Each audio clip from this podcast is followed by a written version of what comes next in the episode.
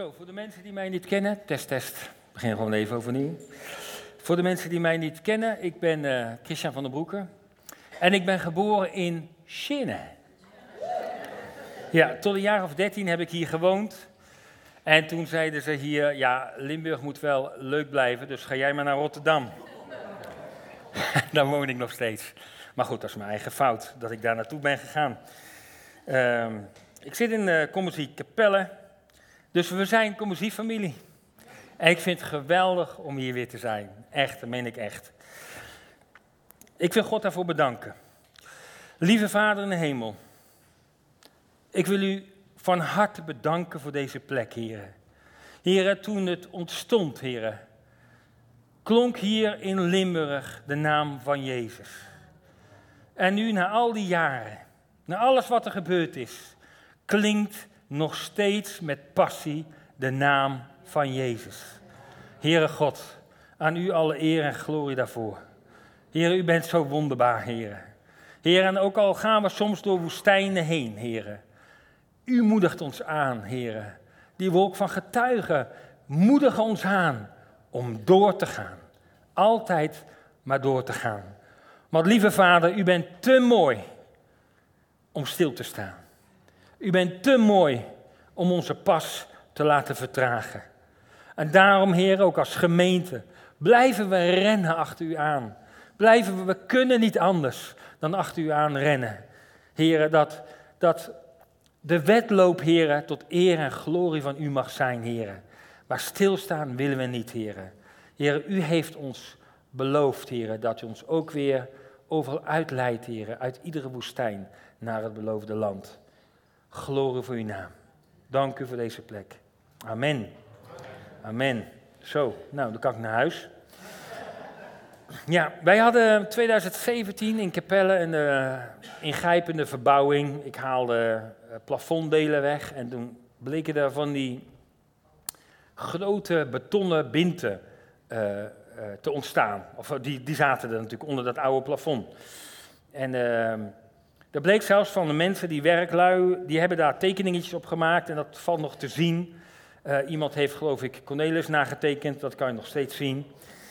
Uh, maar opeens dachten we, oh, dat is wel leuk, industrieel, leuk, zijn wij ook plotseling hip. Dus uh, nou, moest er nog een kruis komen aan de wand. En wat hebben we toen gedaan? Een kruis gemaakt van ehm, staal, cortenstaal, heel dik. En dan een beetje rafelig langs die randen. En cortenstaal, dat is dat staal dat enorm roest. Uh, dus een beetje oranje. Hoeveel mensen zijn wel niet naar mij toegekomen dat dat niet bijbels was? Want een kruis hoort van hout te zijn. Want zo hoort het. Dus ja, nee, ja, nee, staal dat klopt niet. Ik voelde me daar een beetje schuldig over. Een beetje.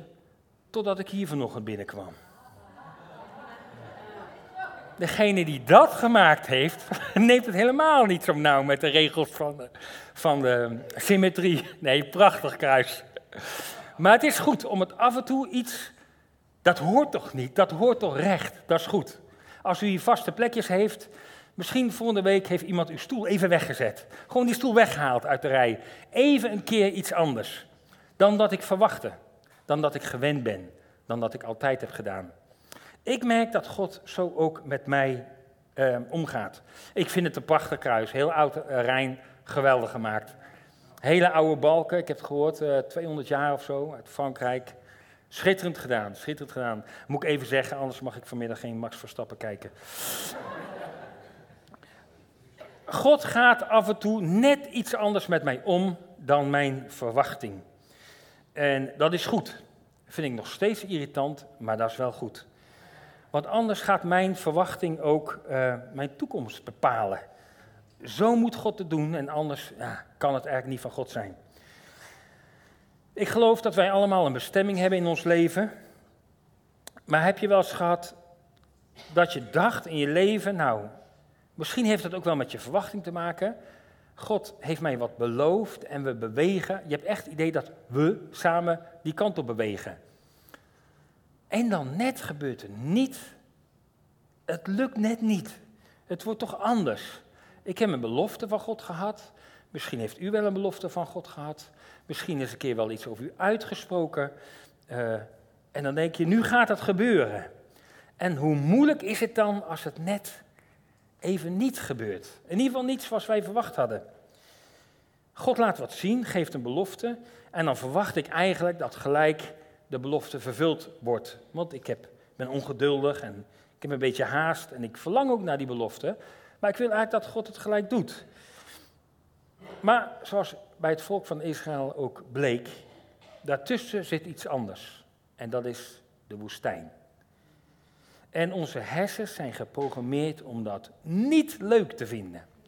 Wij vinden alles wat niet comfortabel is gewoon niet leuk. Dat, is, dat wordt ons aangeleerd. En, en dat blijf je vinden, maar dat wil niet zeggen dat die woestijn niet goed was. Want je kan zeggen, je komt uit Egypte, dat is hè, de slavernij, daar word je van bevrijd. En je kan zeggen dat eigenlijk het land van het volk van Israël was het beloofde land. En daar heb je gelijk in. En als je mij nou vraagt, wat was het land van God, waar hij de baas was, zeg ik de woestijn. Wordt ook wel het land van God genoemd. De Bijbel zegt, het is mijn land waar ik u in zal leiden. Psalmist zegt, waar ik u zal ontmoeten. Want dat gebeurde er bij die berg Sinaï. Het volk, wat uit slavernij kwam, moest eerst God ontmoeten. De psalmist zegt, waar u en ik elkaar zullen leren kennen. Jeremia 2 zegt, het land waar ik uw echtgenoot werd. Zo belangrijk, zo essentieel, om later dat beloofde land aan te kunnen, überhaupt aan te kunnen. Ik wil met jullie lezen uit eh, Deuteronomium 8, vers 2.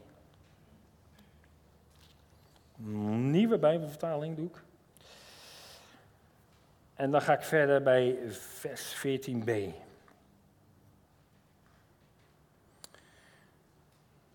Deuteronomium 8, vers 2. Denk aan de tocht die de Heer, uw God, u door de woestijn heeft laten maken, 40 jaar lang. Hij wilde u zijn macht laten voelen en u op de proef stellen om te ontdekken wat er in uw hart leefde. Gehoorzaamheid aan zijn geboden of niet. En dan vers 14b. Was hij het niet die u uit de slavernij in Egypte bevrijdde, die u veilig door die grote verschrikkelijke woestijn leidde, dat dorre land waar geen water te vinden is en waar giftige slangen en schorpioenen huizen, die voor u water liet ontspringen uit de steenharde rots, die u in de woestijn manna te eten gaf, voedsel dat uw voorouders nog nooit hadden gezien. En dat alles om u zijn macht te laten voelen en u op de proef te stellen, zodat hij u later zou kunnen zegenen. En dan zou u bij uzelf denken, al die voorspoed hebben we op eigen kracht verworven. Nee, u moet beseffen dat het de Heer uw God is, die u staat stelt om die welvaart te verwerven, omdat hij zich wil houden aan wat hij uw voorouders onder ede heeft beloofd, zoals hij dat tot nu toe ook heeft gedaan. Tot zover. Ja, bijzonder. Het volk van Israël uit Egypte, uit de slavernij. En denk er maar aan dat die Egyptenaren, die hadden wat gedaan met die gedachtes van die uh, Israëlieten. Met het hart. Slavernij was er ingeprogrammeerd. Ik wil eerst dat jullie mij ontmoeten. God leidde hen de woestijn in. Eén jaar was de bedoeling om hun karakter te vormen. God wilde ze trainen zodat ze later echt in staat zouden zijn om dat beloofde land überhaupt te veroveren. Er staat, hij laat ze uit Egypte en er was een korte weg. Ik geloof dat het 500 kilometer is. Dus ja, uh, een tijdje lopen. Maar God leidde ze niet langs die korte weg, want daar woonden de Filistijnen. En hij dacht, laat ik ze niet langs die Filistijnen, want dan komt de oorlog van. En dan mogen ze, dan zouden ze misschien terugverlangen, staat in Exodus 14, naar het oude Egypte. Dan leidt hij ze daar weg. Waarom doet God dat? Omdat hij, hij wil dat wij uit Egypte blijven. En het mooie is dat omdat God dat doet, zit Gods hand in de woestijn. Dus iedere woestijn waar hij ons in leidt, dat kunnen we aan. Punt uit. Dat kunnen we aan. Soms moeilijk, soms oncomfortabel, soms doet het pijn, maar we kunnen het wel aan.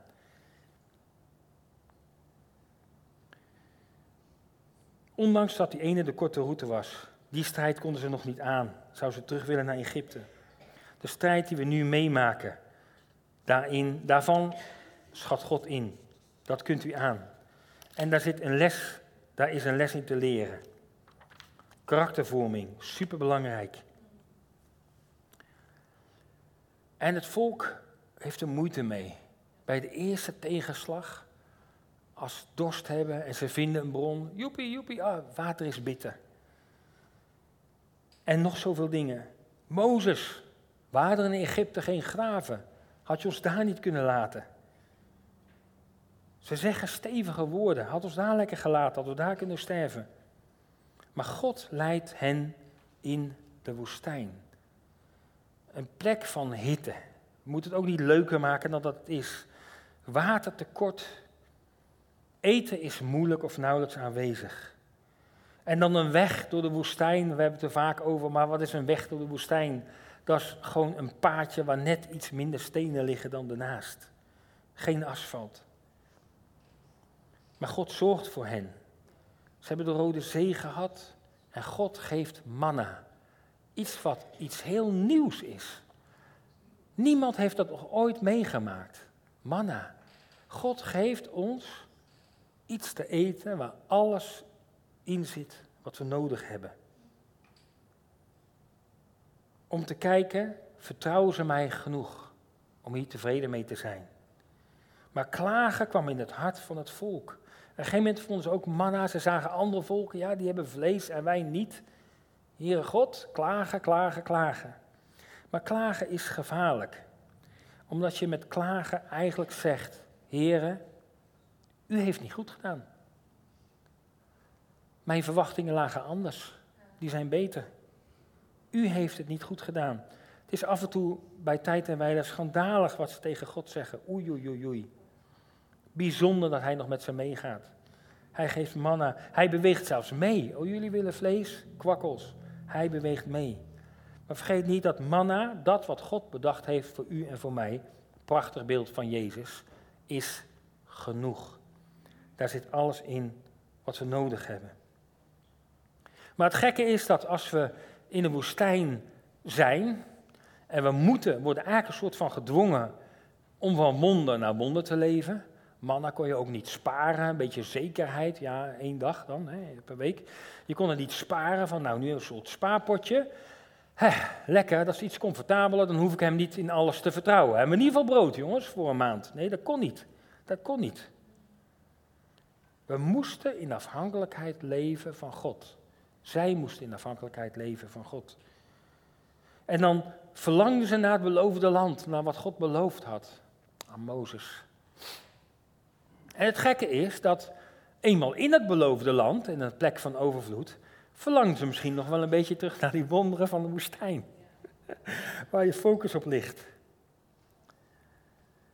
Maar God heeft verschillende manieren van werken in de seizoenen van ons leven. Ook in de woestijntijd. Margriet zei het al. Vergeet niet dat God is erbij. En woestijntijd kennen we allemaal in ons leven. En in plaats van daar tegenaan te kijken, wat een vreselijke tijd, waar is God nu? Kan je er ook zo op die manier tegen kijken. Ik ben benieuwd wat God hier in de woestijn gaat doen. Ik ben benieuwd, als hij belooft, hè, hier word je mijn echtgenoot. Ik ben benieuwd naar welke mate van intimiteit ik ga leren. Ik sprak een keer met een Oekraïense Pinksterman. Hij kwam eh, van een soort Pinksterfamilie um, in de Oekraïne. En hij had last van één generaal. Um, die maakte hem het leven zuur. En steeds weer in de gevangenis. En, en die generaal had ooit een keer zo'n stukje van zijn gezicht gezegd: I'm going to destroy you. Ja, zo zei hij tegen mij natuurlijk. Ik ga je kapot maken, ik ga je vernietigen. En voor de zoveelste keer zat die man weer in, uh, in een betonnen cel, midden in de winter. En dat is koud in de Oekraïne. voor zijn geloof, omdat hij koos voor Jezus. En hij vertelde het met tranen in zijn ogen. Hij zegt, wat heb ik het koud gehad in die cel. Maar het is mijn mooiste tijd met Jezus geweest. Soms verlang ik daar naar terug, zei hij. Helemaal zo'n grote kerel, zo'n Oekraïne. Dat denkt, oh, die wil ik niet in het donker tegenkomen. Huilen, huilen van de mate van intimiteit die hij ervaren had in de woestijn. In de woestijn. Wil niet zeggen dat je moet zeggen, joepie, leuk. Blijft lastig.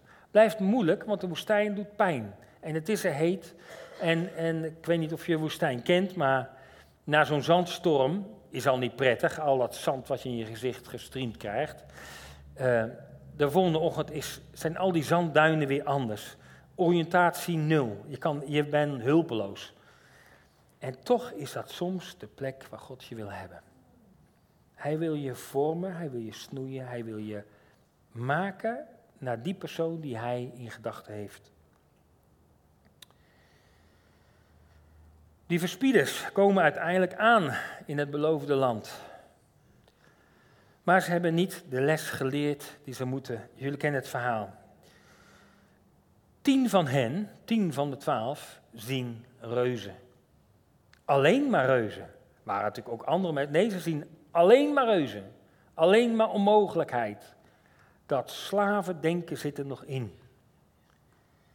Hun voorstelling, hun verwachting die ze van God hadden, is niet waar gebleken. Paniek. Dit is niks, dit is niks, dit gaan we niet redden. Er zijn alleen maar reuzen. En versterkte steden. Dat zagen ze ook. Twee van hen, die zagen het heel anders. Die hadden de woestijnles te pakken, geleerd. Die zeiden, wauw, wat een land wat God ons gaat geven. Moet je kijken naar deze druiven, hoe geweldig. Dit is de belofte van God, wat is Hij goed. Wat gaat Hij voor ons zorgen. Zij hebben die reuzen ook wel gezien. En ze hebben die versterkte steden ook wel gezien. Maar wat een vertrouwen in God hebben zij geleerd in de woestijn. En als ik nou mag kiezen, een heel comfortabel leven en blijven staan geestelijk waar ik sta, of af en toe een woestijnperiode waarin ik leer God te vertrouwen dat wat Hij zegt altijd waar blijkt te zijn, kies ik voor dat laatste. Kies ik echt voor dat laatste. Dat je ooit voor zijn troon staat en hij vraagt, Christian, heb jij gedaan wat ik van je vroeg? Dat het dan ja is. Nee, ik ben blijven staan. Nee, ik ben niet verder gegaan, want de mensen in mijn gemeente, en dan, dan wil ik ja kunnen zeggen. Ja, Heere God, grote Vader, ik heb gedaan wat u van mij vroeg. Op zo'n belangrijk kruispunt, aan de rand van het beloofde land. Ze kon het zien, bleek wat ze hadden geleerd. En hun klaagpatroon was in hun ogen gaan zitten. Hun ogen bepaalden de realiteit. Hun hart bepaalde de realiteit. Ze hadden de belofte van God moeten vertrouwen. Zo'n belangrijk punt. Maar God past niet zijn belofte aan of een minder ander beloofde land of zo. Nee, deze les moeten jullie leren. Gaan we weer de woestijn in. Er is een mooie, mooie psalm, psalm 81, vers 17. Dan zegt God tegen het volk van Israël, ik zou u verzadigd hebben met honing uit de rots. En de rots, dat is diezelfde rots waar je over struikelt. Maar God belooft, daar zit honing in zoet, wat lekker smaakt. Net genoeg dat je door kan gaan. God zorgt voor ons in de woestijn. Er is er maar één de baas in de woestijn en dat is God. Als je naar Jozef kijkt, prachtig figuur in de Bijbel.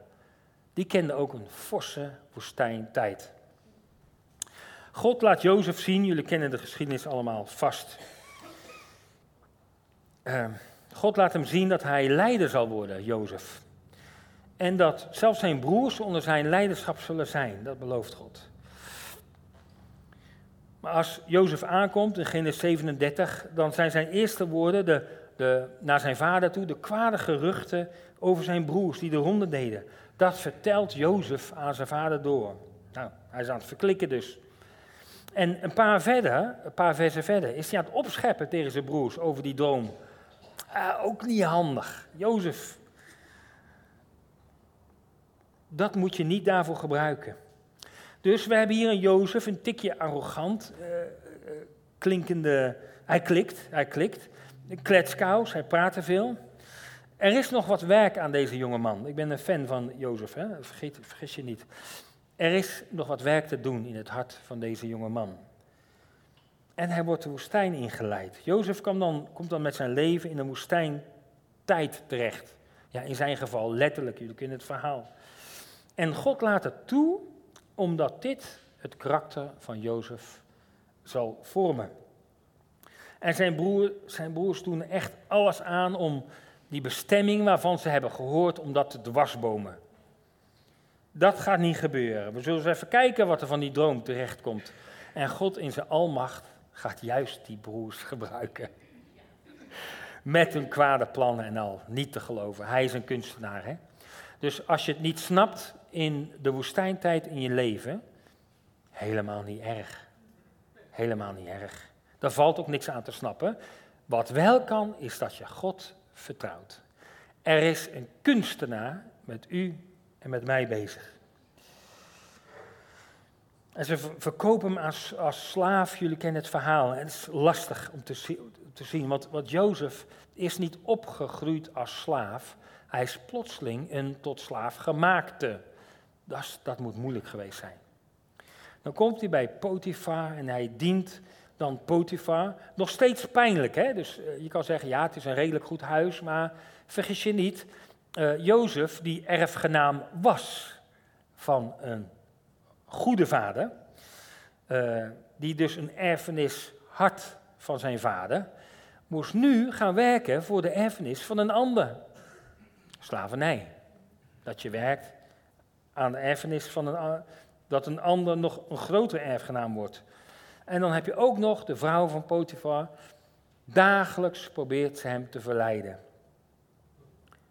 Lastig. Nee, niemand ziet het, Jozef.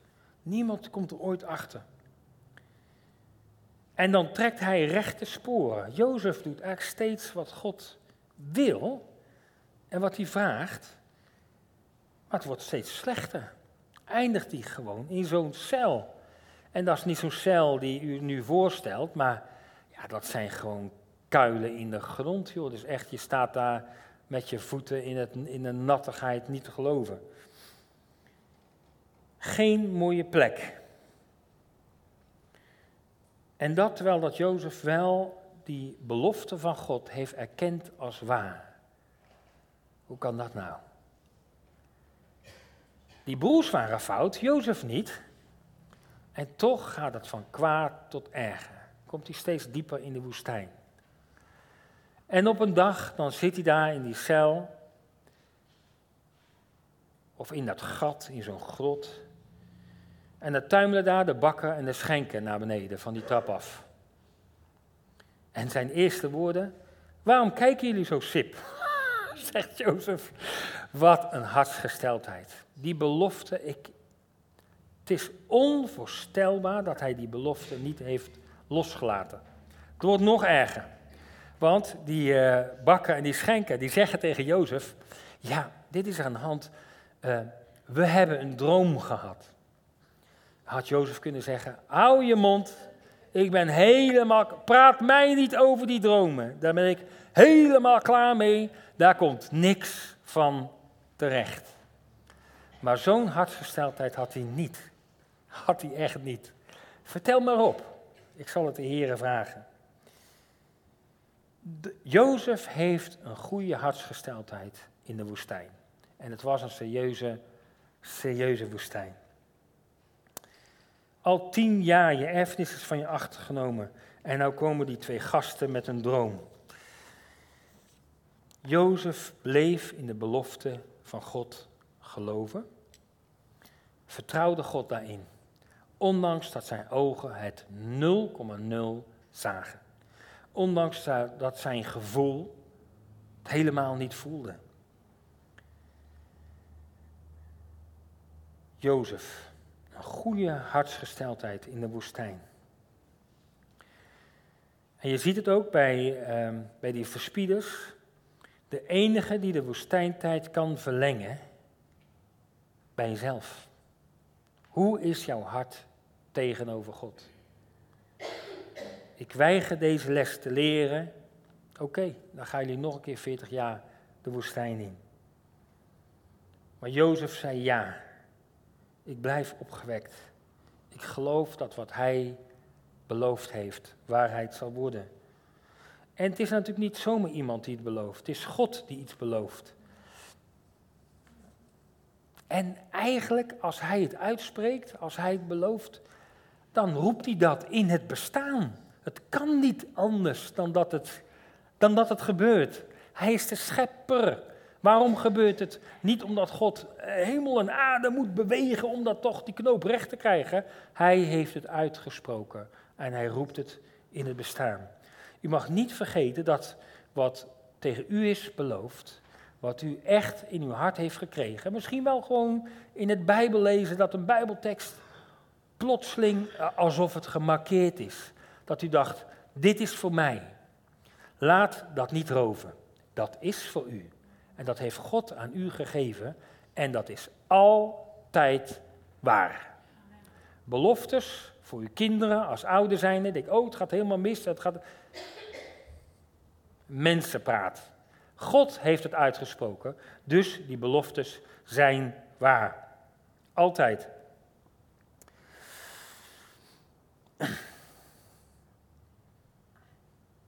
En wij moeten zijn beloftes blijven vertrouwen totdat God ons uit de woestijn leidt. Totdat God zegt, is genoeg.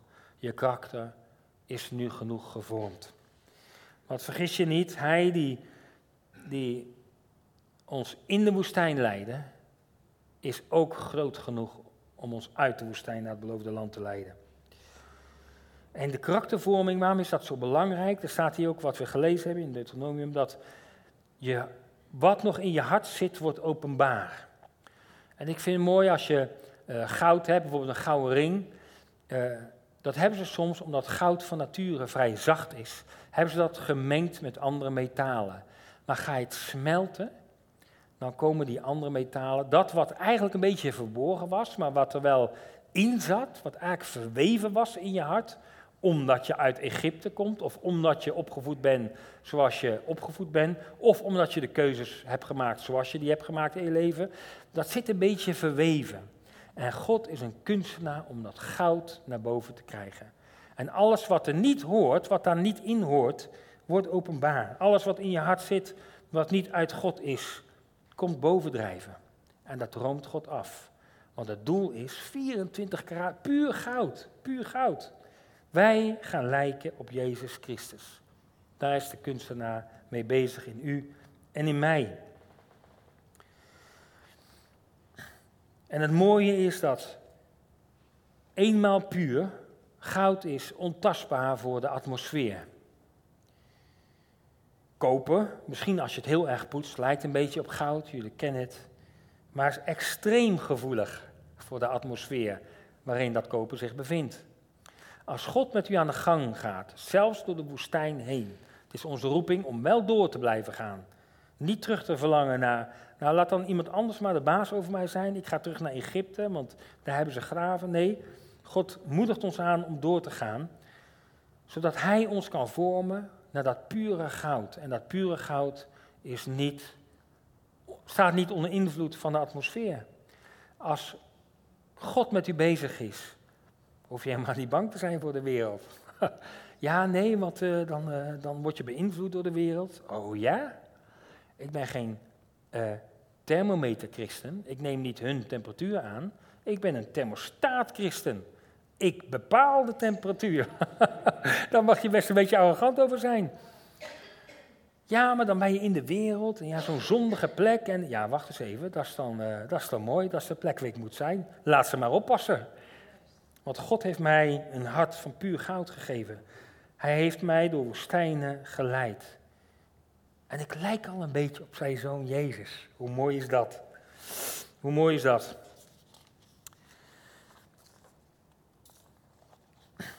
Laten wij geen klagers zijn in de woestijn. Ik snap dat je het soms zat bent. Ik snap dat het pijn kan doen.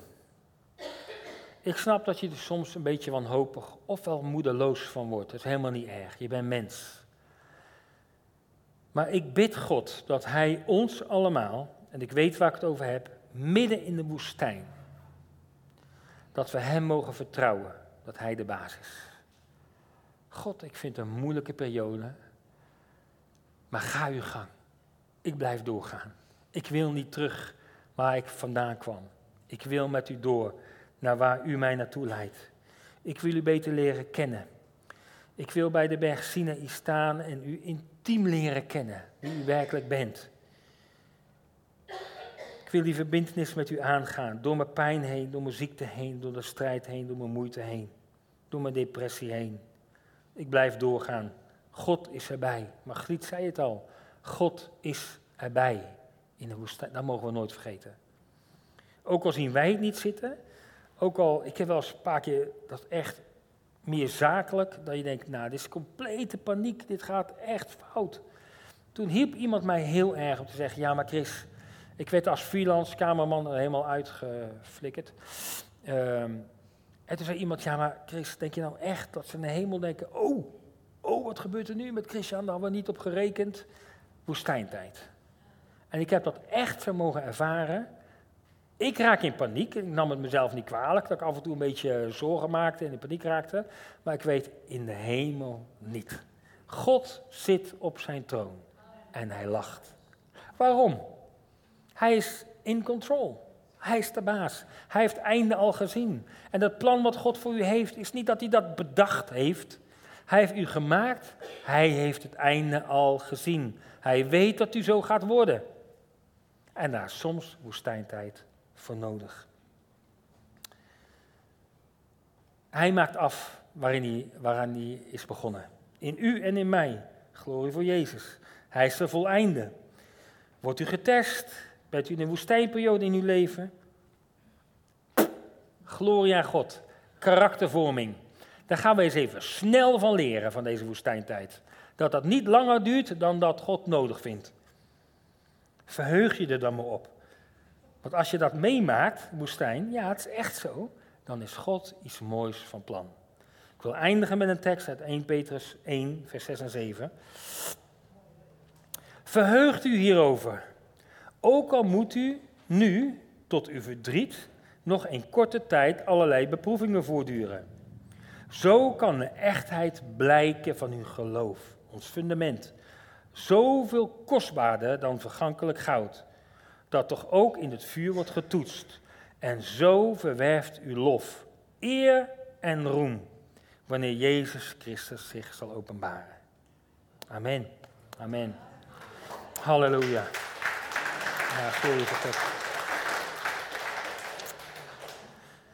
Lieve Vader, wij nemen nu in gedachten woestijntijd in ons leven. Dingen die we moeilijk vinden, dingen waar we last van hebben en dingen die nog steeds pijn doen. Vader, wij willen proclameren dat u in onze pijn de baas bent. Wij willen verklaren dat u in de woestijn de baas bent. O God, geeft ons een hart dat tevreden is met manna, heren.